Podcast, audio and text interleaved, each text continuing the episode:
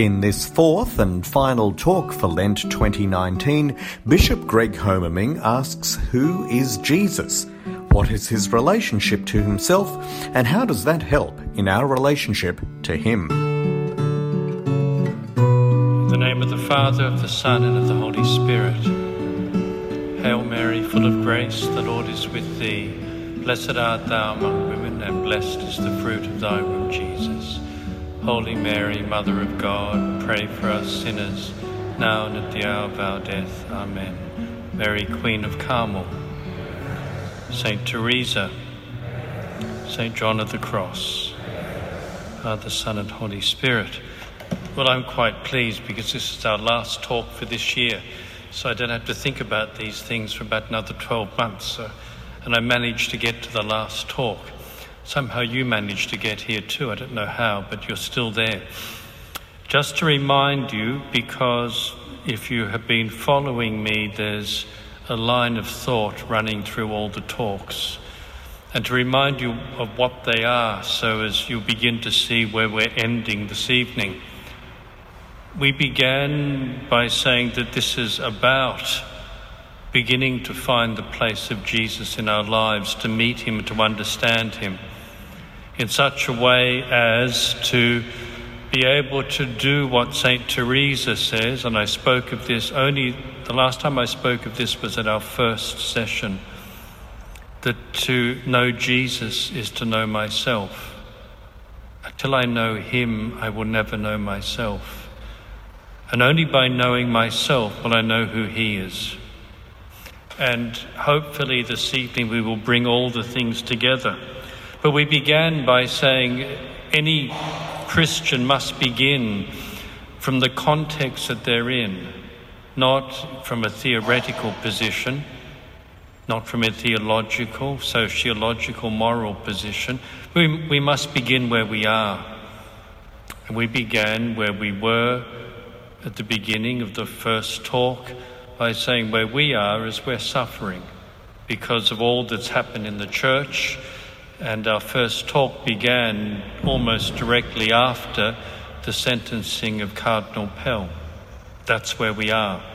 And as I said to you, we have to begin where we are and, and say, well, that's where we must begin our prayer. When you go to pray, you don't go into a vacuum sealed place, kind of hermetically divorced from the rest of the world. That's not prayer prayer is me praying.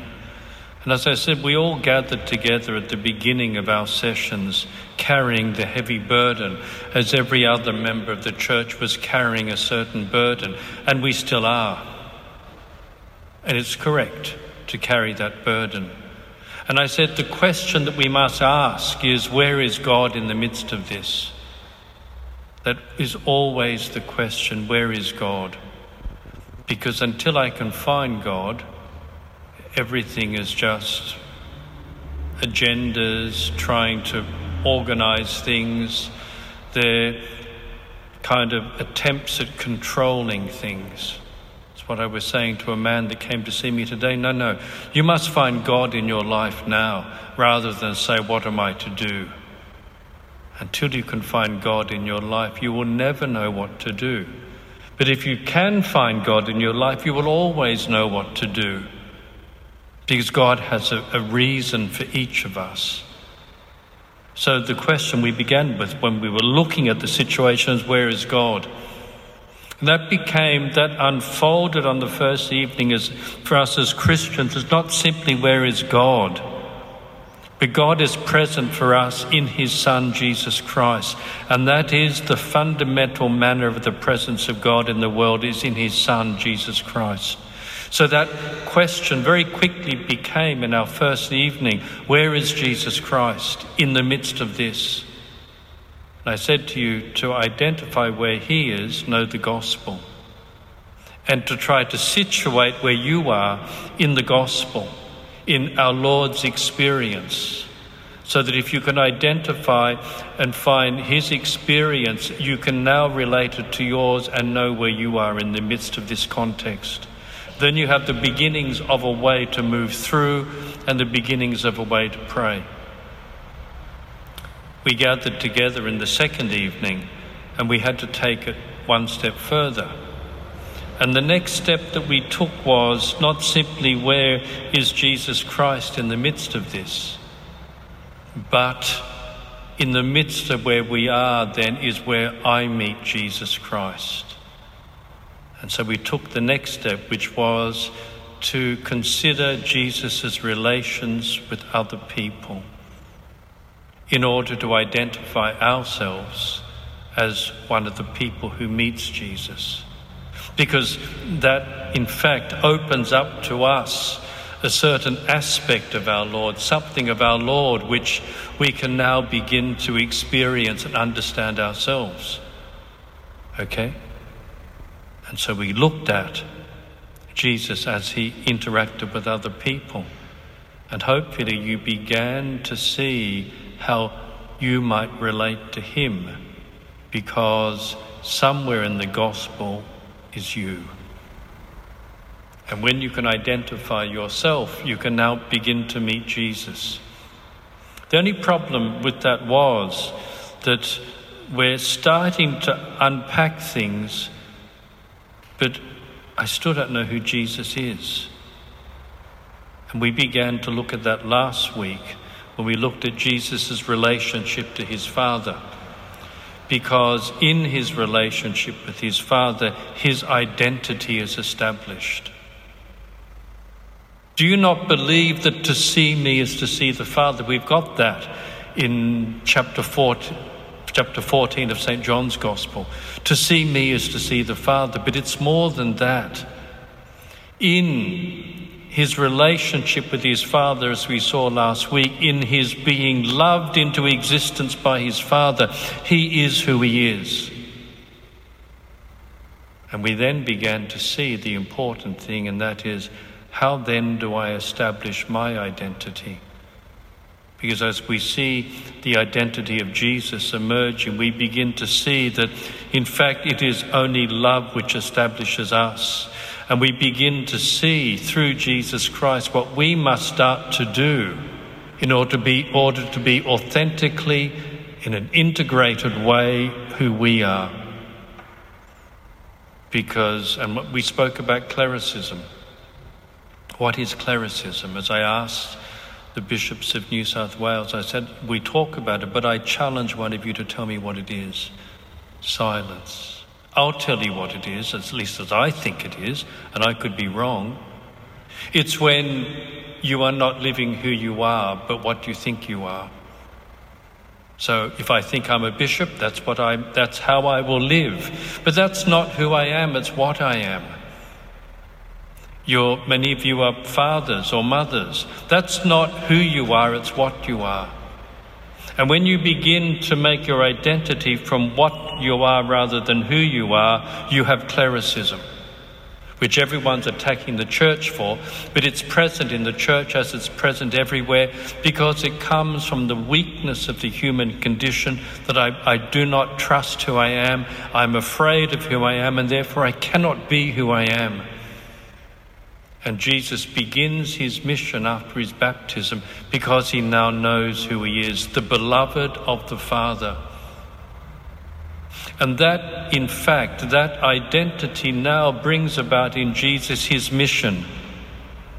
Because my work, in fact, it's what we had in this morning's gospel. But as he says in about five of John's gospel, my work is to do the will of the Father. I do what I see him doing mission, Christian mission. It is not sitting down and trying to imagine in your mind what you might do. That's daydreaming and not grounded in God. That's what all of the great potentates of the world have done. They've imagined what they could do. And so often God is not behind it. So, this identity, which we looked at last time, is so important. And it leads in Jesus to compassion to be compassionate as your Heavenly Father is compassionate. Because I cannot love except if I have the love given to me by God. And then it is not me that loves, but God that loves. This is the compassion of our Lord, which makes it possible for Him now to love. So now we move on to our last session this year. And it's to take the next step, which is so important. Because without the next step, we've got no idea what we're doing. And it is the bottom line not what is Jesus, but who is he? And we only know, I only know who you are, not by what you do, but through the way in which you relate with yourself. That's where human authenticity is specified and identified. We must now turn to another aspect of Jesus. What is his relationship to himself? Because psychologically, if this is not in place, we have an unbalanced man. We have a person who is at the whim of what's happening, who's at the whim of his next thought, who gets thrown around on turbulent waters. But Jesus was able to walk on turbulent waters. He was able to calm the elements and now we must turn and see what is his relationship with himself. Because until I do that, I will not know how to relate to him. I will not have a relationship with him. And I'm going to turn to two simple things. Because if I do any more than two simple things, this will become very heavy. Because it's not the kind of stuff that most priests talk about in homilies unless he's a mad Discalced Carmelite, as your bishop happens to be. Um, and therefore, we talk about bizarre things. There are two very obvious kind of things that we need to look at in terms of Jesus as he interacts with himself. And what do I mean by how do you relate to yourself? You struggle with yourself, don't you? You can often struggle against yourself. You can struggle to come to terms with yourself. These are very important things. These are things which begin from adolescence onwards. And we do hope that most of this is in place before a man or a woman has turned 50. Hopefully, well underway by the age of 35, but often not. And unless these parts of who we are are put into the correct place, this man or this woman will be unstable for the rest of their life. And hence, what happens in Jesus is so important because, in many ways, it's our only way as Christians living in faith to find the way to be who we are. I'll turn to two easy things first of all, and then turn to the difficult things. The difficult ones are his own inner struggles. As he struggles with temptation, as he fights against his father and loses the battle because he does his father's will. Do you think it was easy for him to do his father's will? No. We have intimations of it there of an ongoing struggle with his father from the moment he leaves the desert until he leaves the Garden of Gethsemane. It's a story of struggle. It's a story of fighting against his own weaknesses. We don't like to talk about that because it's a bit messy.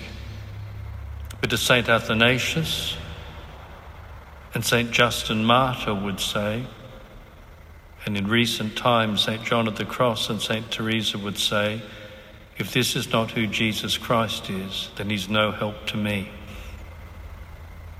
Because that's who I am. But let's look at the easy parts first.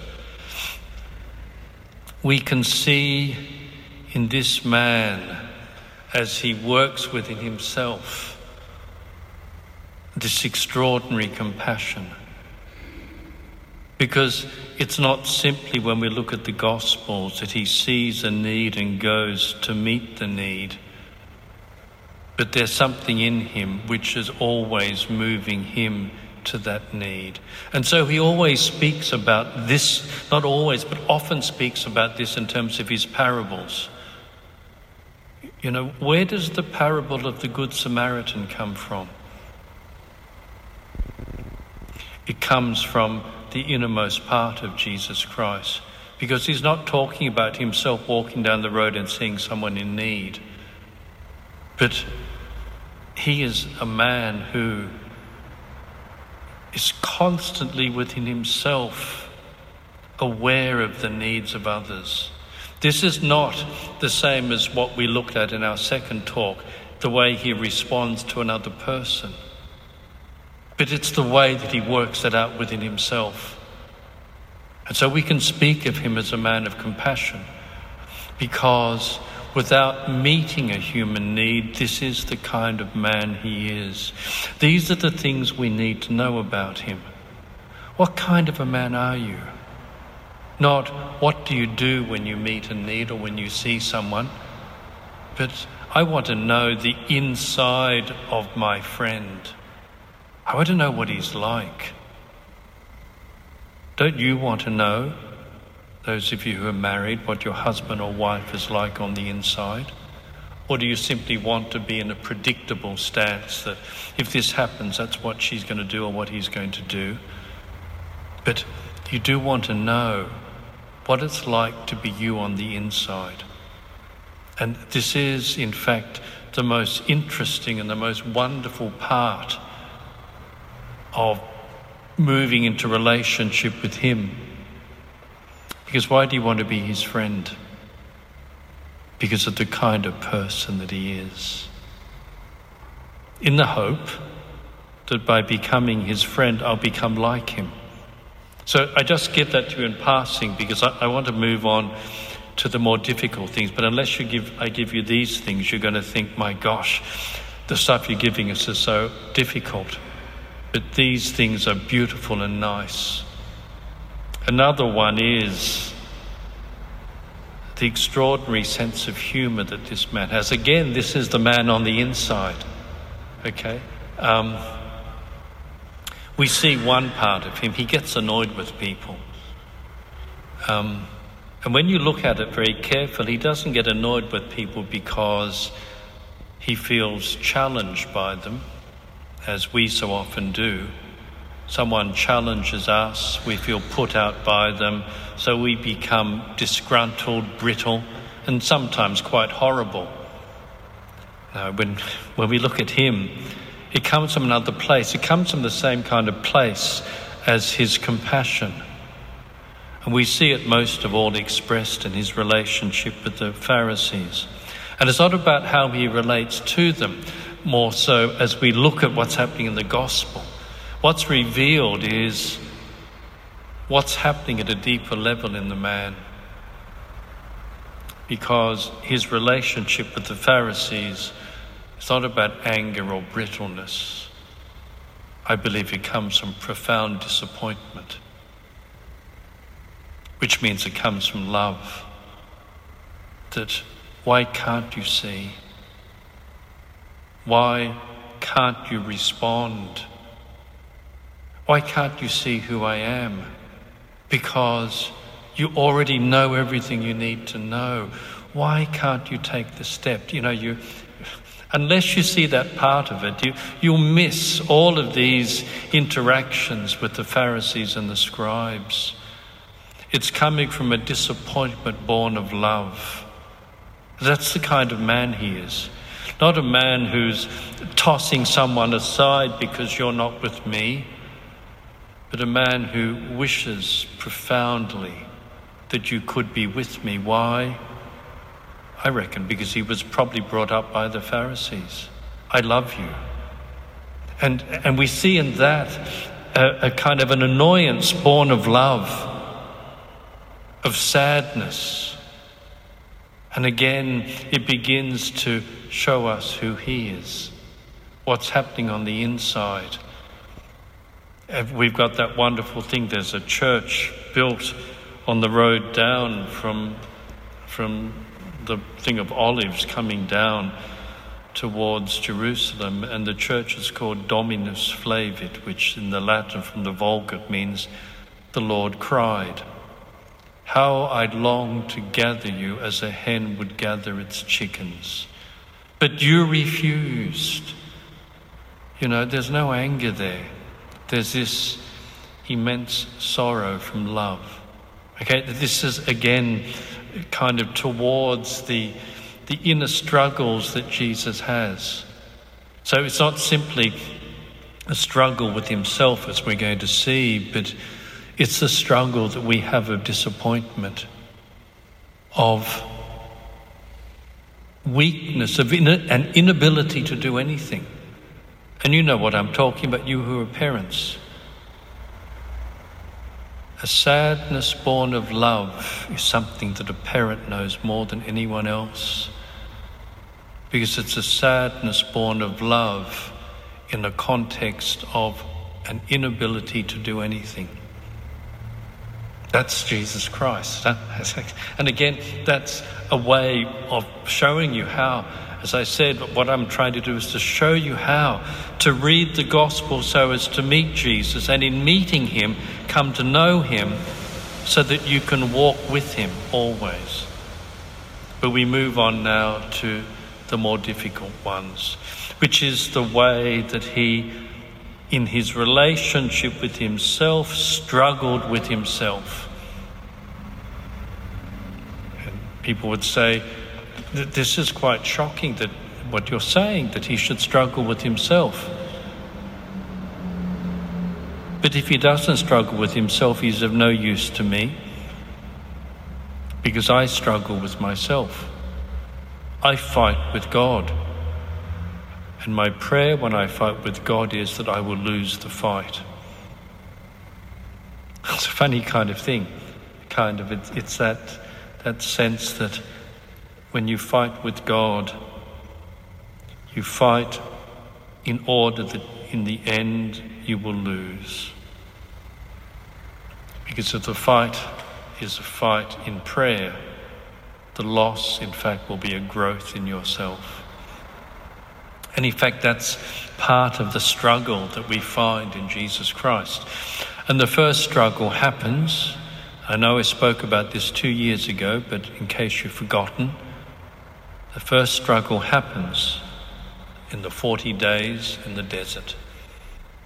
We're told very powerfully by Luke that he was driven by the Spirit into the desert. And notice where it happens. It happens in terms of St. Mark immediately after he hears the voice of his Father. He's driven by the Spirit into the desert, and for some bizarre reason, many people think that he went out there to be tempted. That is stupid. Because he himself says that his prayer is, Lead me not into temptation. And he says to us, Pray that you not be led into temptation. So, one thing for sure is he didn't go out there thinking, I think it'd be nice to have 40 days of temptation. You know, if that's who he is, I'm not going to follow him because he's mad. But we're told by St. Luke he was driven out by the Spirit. And in St. Luke's Gospel, what does he mean when he said, speaks of the Spirit? The Spirit is love. And that is, in fact, authentic Trinitarian theology. Love is the relationship which exists between the Father and the Son and is so real that it's God itself who is the Holy Spirit. And when there is real love between two human beings, that love is, as it were, tangible. It's not an emotion, it is real. And the spirit that drives Jesus into the desert is the love that he has for his Father, who he meets in his baptism. And upon going to the desert, he leaves the desert able to say to the Father what the Father said to him You are my beloved Son. You are my Son. There is no one that I love more than you, not even myself. And as he leaves the desert after the temptations, he is able to say, You are my Father and there is no one that I love more than you because you are my beloved. The complementarity of the Father and the Son in their relationship. The Son is the beloved of the Father, and the Father is the Son's beloved, which means There is no one that I love more than you. I love you more than my own life. And so we know how the story will end. From the moment he leaves the desert. But what is the struggle? The struggle is the temptations given to us. They are three. And you must understand each one according to you who you are. Because in the brilliance of the gospel, each of these temptations will in part be who you are, and one of them will be powerfully who you are. There are three. Turn these stones into bread. Jump from the parapet of the temple. Fall down and worship me. As they stand, they don't seem like temptations. And therefore, we must look at them to understand how these temptations reveal to us the inner life of Jesus Christ. How these inner moments show me his struggle with himself to be the beloved of the Father. The first for me is so obvious. Why would you want to turn this into bread? When you're leaving the desert, there's probably a bread shop just around the corner. It's not about hunger. Hunger is never a great temptation, but it's about what he's tempted with. Turn this into bread. What is bread? Give us this day our daily bread. My bread, my food is to do the will of the Father. Do you think this is about bread and fish? Don't you understand what this is about? Bread's so important all the way through the Gospels. And if you thought that this was about a hungry Jesus, you've never made a connection with the Gospels. Let me tell you what bread is. I'll tell you what it is for Father Bing, who's sitting down there hiding behind a pillar, I can see him. So here's the example I'm going to give. Father Bing is Filipino. So when Father Bing was away in Los Angeles for the Catholic Schools office, Father Jim, who's not hiding behind a pillar, was delighted because it meant that Leanne, the cook, on the day she was cook, will cook him potatoes because Father Jim kind of salivates at the smell of a potato. But Father Bing's a Filipino, and Filipinos have rice for breakfast, lunch, and dinner. And the very smell of rice for a Filipino makes him feel homesick because rice is home. That's what it is. Rice is what you smell if you were a Korean or a Japanese on a winter's day coming home. You walk into your home and you smell rice. And rice will go hand in hand and its smell with family, with life, with the best memories you have. And Jesus has spent 40 days with his Father talking about what? We know what they were talking about because after this, he sets about on his mission to go to Jerusalem and die. He knows what it means to love the Father, he knows what's ahead of him. And the first thing it means is this to leave home, to leave Mary to never go back to your home in Nazareth. We have him going to Nazareth. He goes to the synagogue, and before he can go home, he has to run away because they want to kill him. Bread for an Israelite at that time was home. It's what you went home to. It's what you sat around as family, sitting on the ground, breaking the bread and dipping it into dishes as they did at the Last Supper. Life is not life without bread. The family is not the family without bread. His family memories are attached to bread. No, go back to your bread. Go back to the leeks and the garlics of Egypt. No. I don't live on bread alone, but on every word that comes from my, ma- my Father's mouth. The struggle, the cost of what it meant after 30 years to give up and leave behind everything that he loved his family, his friends, his place, his mother, everything. If that's not a temptation, I don't know what is. Because for so many, for so long when I first joined the Carmelites, until at a certain point in my second year of simple vows, I was never ever tempted again to leave the order. But up to then, I was always wanting to go home because I didn't want this. But I knew that it was what God wanted. And I lost the fight. And Jesus loses the fight. Poor old Father Shabas over there is probably thinking, I want to go back to India. Well, think of Jesus and lose the fight in the temptations because you belong here in Lismore now. This is your home. We love you. Next temptation, bizarre temptation. Climb to the, it was taken to the top of the temple, jump. Jump. Why would you want to do that? Because the angels will come and hold you up. Why would you want to do that? Except we know that he leaves the desert and nobody knows who he is. Imagine it. this God walking around Israel.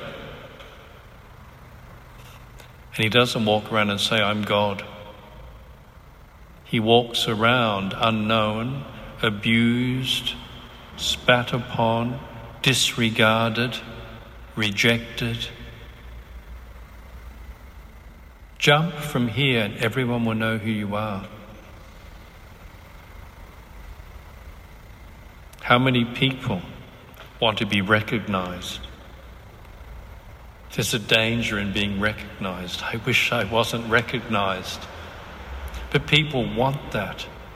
And even worse, people take offense, not simply in not being recognized, but by in being misunderstood and rejected.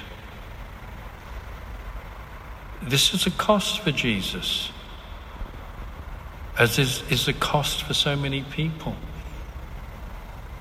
But the reason that Jesus could not succumb to this is because his identity is not grounded in who he thinks he is. But His identity is grounded in who God, his Father, knows who he is. And again, the struggle with himself. A struggle which arises all the way through. He's being spat upon and whipped. He's being challenged as he's dying on the cross to come down from the cross, and I can. But he has, because of his struggle with himself, the freedom to die. And he's the only one in history that's had that freedom. Which is why when he says, I'm dying, he dies. Into your hands I commend my spirit. It's done. I've said that many times and I'm still here. Just doesn't happen. But he's got that.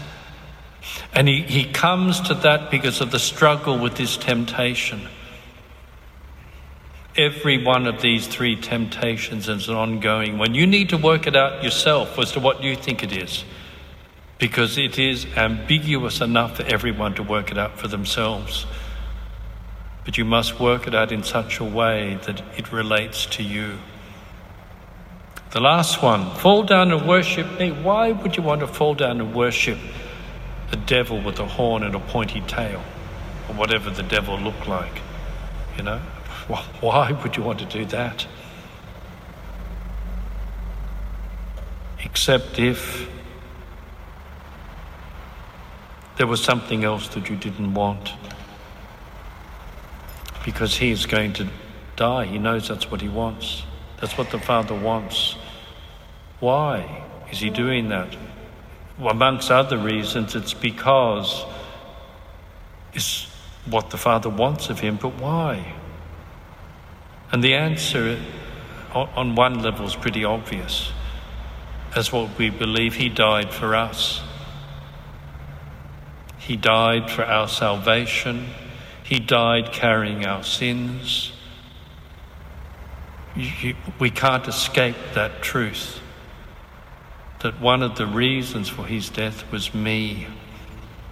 I don't care about you because I've got no idea as to what it means him to die for you, but I know what it means him to die for me. And do you think he wants that? I think he wants that even less than he wants to leave home, even less that he wants to be misunderstood and rejected. What he wants, what he doesn't want the most, is to be tortured to death. Because, like any of us, he fears it. To go and say, I'm going to be tortured to death tomorrow, and just walk out of here blithely with happiness would mean I was mad. And he wasn't mad because we see him leading up to the passion, crying out, Oh, how I wish this was over. Take this cup from me, but nevertheless let your will be done. He's, in fact, you read that part, I think it's chapter 23 or something of St. Matthew's Gospel, and you will find he's praying the first part of the Our Father. We should do that one day to see how, in fact, when you look at the gospel, you will see that he prayed the Our Father. Not praying the prayer, but the Our Father expresses his relationship to his Father. So if you bow down, I will give you the whole world. Then you won't have to die for them, because I will, with all the other devils, leave. And it's a temptation which comes back to him in chapter 16 of St. Matthew's Gospel. When telling his disciples, and in the struggle of it with himself, he now begins to share with his friends his inner turmoil and struggle. And Peter gathers the strength to unwittingly speak on behalf of Satan. Lord, this mustn't happen to you. And in fact, he speaks into Jesus' struggle because he doesn't want it to happen. And he immediately recognizes that this is all a temptation because in his weakness, Satan now comes back to him. And so he says, Get behind me, Satan. He's not talking to Peter. He's talking to Satan. And this, again, is part of his inner struggle. Now, the, this part that I'm talking about at the moment is so important because you're not human unless you've got these kind of inner struggles. And why is this important? Because it reveals that he shares struggles because he knows I have struggles. And in my struggle, I meet him. I don't meet him in the loaves and the fish or in the Beatitudes or the miracles because I'm not there. But I meet him in my struggle with my own temptations because I know we have this in common. This is the one part of the gospel that you share with him. And it's the one part of the gospel which you will be able to eventually understand. Because your struggle is his struggle. As you struggle, you will come to know who he is. And as you come to know who he is, as you fight with yourself, you'll come to know yourself. And there we begin to see what St. Teresa of Avila knew. And she writes this in the second section of the interior castles, what we call the second mansions. There's no knowing of Jesus Christ without knowing yourself. And there's no knowing yourself, having self knowledge without knowing Him. And that will only happen where your life and his life intersects. And it doesn't intersect in the miracles or on the walking on the water, but it intersects most profoundly in the way that you understand his struggles because you struggle. And because you begin to understand his, that will be a light on your own soul to understand yourself. And as you struggle, your struggle becomes your prayer because you do it with Him. Otherwise, you will always lose your struggles because strength and willpower is not the Christian way. Weakness is the Christian way. Well, I don't know about the Christian way, I can say the Catholic way and the Orthodox way. The old parts of the church weakness because in your weakness I am strong. That's St. Paul. Okay, the final thing, so in case you've got questions, that I'll turn to is his struggle with his father. And again, that's important if you ever have struggled with God. And because the time is running out, we see it in the temptations, we see it in the confession of Peter leading to the transfiguration, because the transfiguration is the resolution of a struggle. Why does he look brighter than the whitest thing you can have? Because in his struggle, as he goes to the mountain to pray, he encounters at the depth of his soul his Father. He doesn't see his brilliance, the others see it.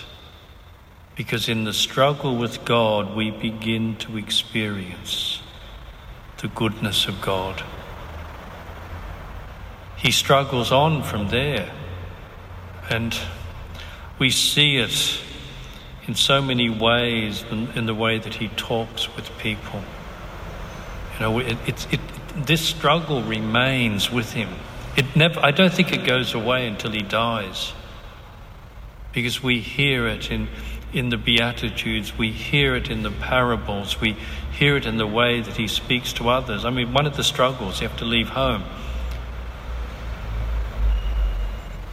You want to follow me. Foxes have holes and the birds of the air have nests, but I have nowhere to lay my head. Do you hear the struggle, the, the, the, the poignancy of the inner sadness of Jesus that he carries all the way to the cross? And again and again it comes up and up and up again. We have it at those high points in the whole of the Passion. He takes, he, ta- he goes to the garden. This is just prior to the betrayal to pray. And that this was his common way. And he takes Peter, James, and John and goes a little further into the garden to pray. He obviously often went with them because that's what happened at the Transfiguration. It wasn't a raffle, you three will come with me. No, he often went with those three. Um, and you can see why, because they're in fact the most significant of the apostles. He goes in further and he steps aside from them they're struggling to keep awake. And in their presence, he falls to the ground in anguish, fighting with his father. Oh, Father, take this away from me. I don't want it. If that's not a struggle with his father, God, I don't know what is. And how long does that take? As it's read out, he falls into the ground and says, sweating blood. Take this from me, I don't want it, but if it's your will, let it be done. I reckon that took at least an hour to take place. As he fell to the ground, almost now without energy, probably in tears and anguish, in absolute fear, and said so many times, Don't, I don't want it. Do you hear the, the fighting? It's not, you know, one sentence. As I said to you before, probably last year, introduce the time factor into the gospel. Otherwise, you never know what's happening. Because you can read the whole year, whole three years in one sitting. That's three years gone like that. And he falls to the ground. And what happens between him and his father? And in the end, he says, If you won't take the cup from me, let your will be done. And he gets up and goes out to be betrayed. Do, do, you, do you recognize what's happening? And these two things are about how he's relating internally, how he's relating to himself. And that is where you will begin now to meet and understand and come to know Jesus Christ. Because he's not a religious figure. Jesus Christ is me. And who am I? I am Jesus Christ. You must be able to say that if you truly want to be a Christian, a Catholic. Who am I? I am Christ. Who is He? He is me. Because He and I are one. And it's only in this last thing that I'm giving you, because everything we were doing was directed in these four sessions to this moment. Strive that you are at one with Him. And never let anything make you deviate from that. Pride will take you away from it. Self pity will take you away from it. The ways of the world and what it says is justice will take you away from it. Listening to what people are saying, no, you listen to God and focus on that alone. Then, if you do that, next year we can come back and talk about something else which will take you one more step in the spiritual life. Glory be to the Father, and to the Son, and to the Holy Spirit, as it was in the beginning. Father, Son, and Holy Spirit. And thank you for your patience.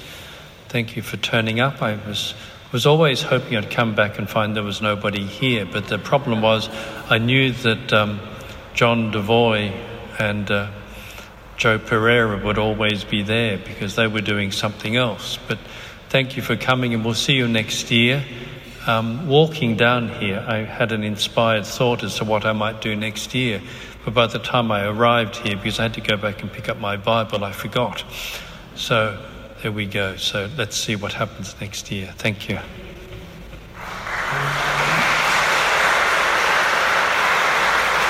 And the important thing is, come to the Triduum, which is Holy Thursday evening, the three o'clock liturgy, and the Easter Vigil. They together make one liturgy. So if you go to one part and to go, go to the other two, it's like coming to one third of a Mass on Sunday. They make up one moment of relationship with Jesus Christ and the teaching of the mysteries of the Christian faith. We might do that next year.